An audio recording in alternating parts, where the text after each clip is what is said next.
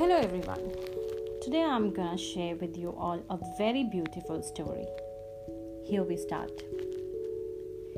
He was watering the plants in the posh garden of an international school. Heat and dust did not seem to affect him.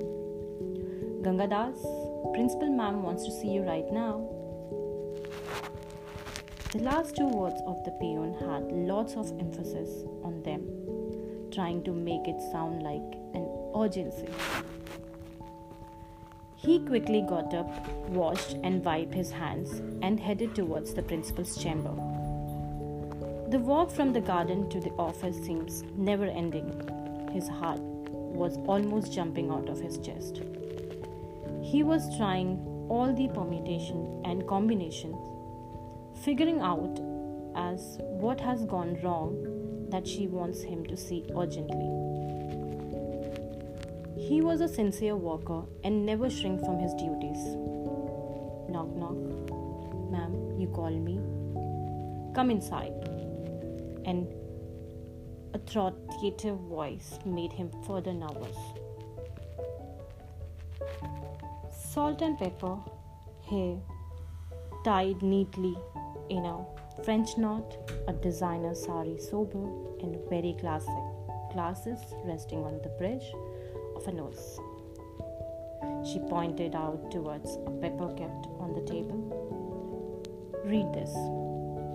But, ma'am, I'm an illiterate person. I cannot read English.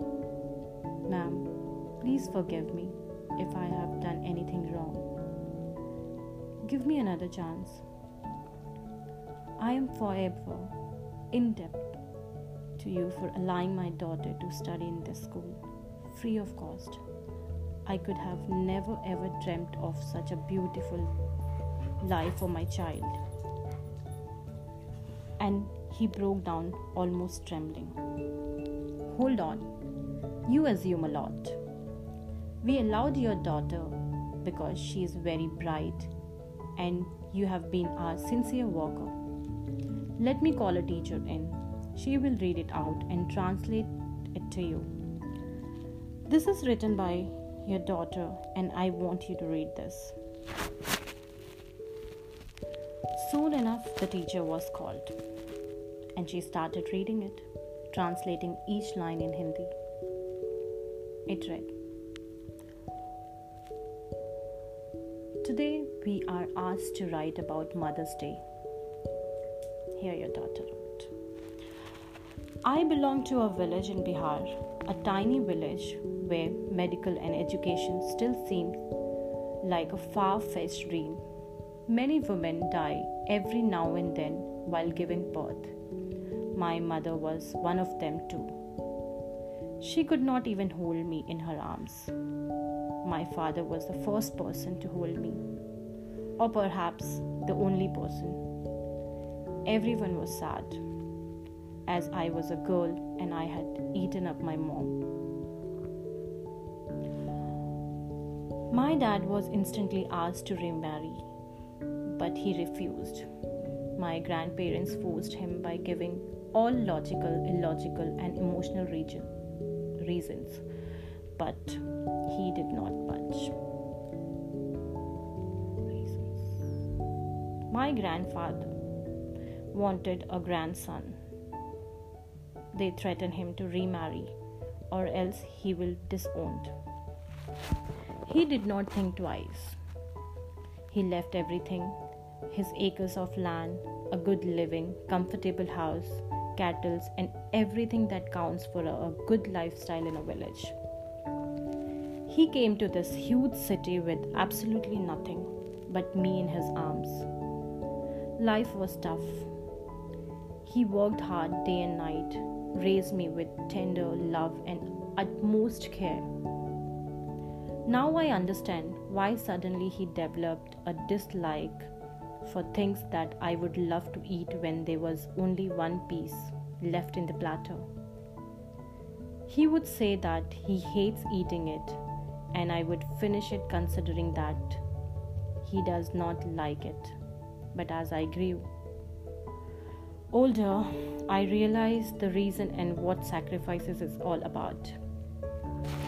He gave me the best possible comforts beyond his capacity.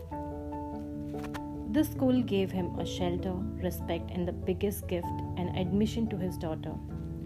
If love and care defines a mother, then my father fits in there. If compassion defines a mother, my father fits in well in that category too. If sacrifice defines a mother, my father dominates that category. So, in nutshell, if a mother is made of love, care, sacrifice, and compassion, my father is the best mother on the earth then. On Mother's Day, I would like to wish my father for being the best parent on earth. I salute him and say it with it with pride that the hard-working gardener working in the school is my father. I know I may fail this test after my teacher reads this. But this would be a very small price one would pay towards an ode to the selfless love of my father. There was a deafening silence in the room. One could only hear soft sobbing of Ganga Das. The hushed son could not vent his clothes with sweat, but soft words of his daughter had soaked his chest with tears. He was standing there with hand folded. He took the paper from teacher's hand, held it close to his heart, and sobbed. Principal got up, offered, offered him a chair, glass of water, and said something, but strangely, the crispness of her voice was taken over by surprising warmth and sweetness. Gangadas, your daughter is given 10 by 10 marks for his for this essay. This is the best essay ever written about Mother's Day in the history of her school. We are having the Mother's Day gala event tomorrow and the entire school management has decided to invite you as a chief guest of the event. This is to honor all the love and sacrifice a man can do to raise a children, to show that you do not have to be a woman to be the perfect parent. The most importantly, this is to appreciate, acknowledge the strong belief of your daughter in you to make her feel proud, to make the entire school proud that we have the best parent on earth as stated by your daughter. You are a true gardener who is not only looking after the gardens but also nurturing the most precious flower of your life in such a beautiful way. So, Gangadas, will you be our chief guest for the event? This is a story which defines that even father can be a mother. So, happy Mother's Day to all the fathers in the world. Signing out, Preeti Shashank, life transformation coach and relationship coach. Thank you guys. Bye bye.